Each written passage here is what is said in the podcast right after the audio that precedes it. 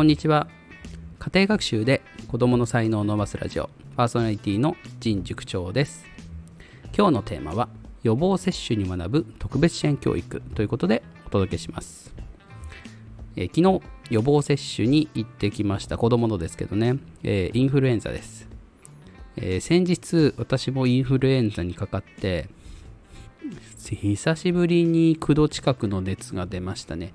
きついですよね本当に。もう体中痛いわ。熱で朦朧とするわ、えー、なんかもう動けないわ。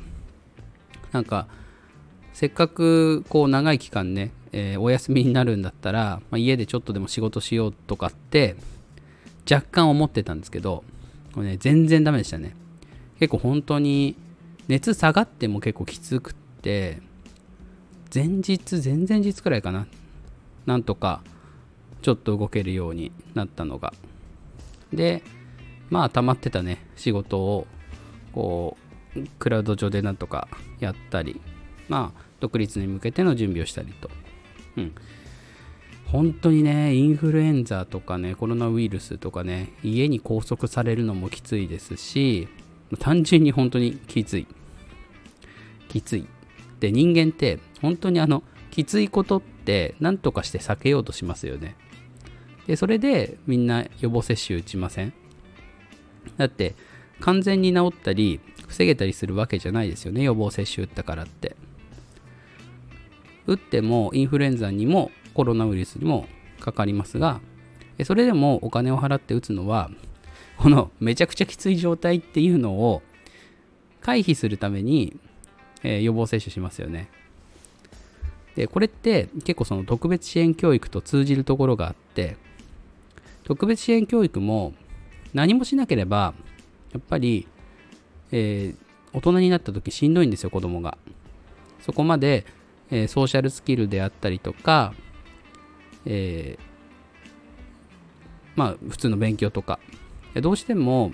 周りの子よりちょっと遅れがちになるのを特営支援学級でこう支援しながら、えー、成長させて成長させてっていうとあれですね。まあ子供が育っていくんですよね。でこれをやっぱりこうしんどい状態を緩和するっていう風に捉えるといいと思うんです。だって自閉症とかって一生付き合っていくじゃないですか。おそらく私も結構その自閉症の傾向があってでそれでも今こうやってこういろんなことに取り組めているのは、まあ、子供の頃に、えー、親とか、まあ、先生たちが多分結構ね大変だったと思うんですけどいろいろ助けてくれたからだと思うんですよね。なかなかやらかしいエピソードもあるんで。うん。その話はまた今度ですね。うん。でえー、この時にやっぱりそのワクチン打つのも自分じゃできないじゃないですか。ちゃんとお医者さんに行って注射打ってもらいますよねお金払って。これって外部の力を借りるってことですよね。で特別支援教育も同じで自分だけで何とかするのは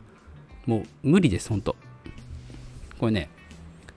多分できませんとかじゃなくてできません。本当にあの特別支援に関する知識であったりとか支援方法であったりとかってこう自分オリジナルで何とかできるっていう範囲を超えているんですよね。でお医者さんとか学校の先生って、えー、なんで、まあ、専門家かっていうとそういう子たちに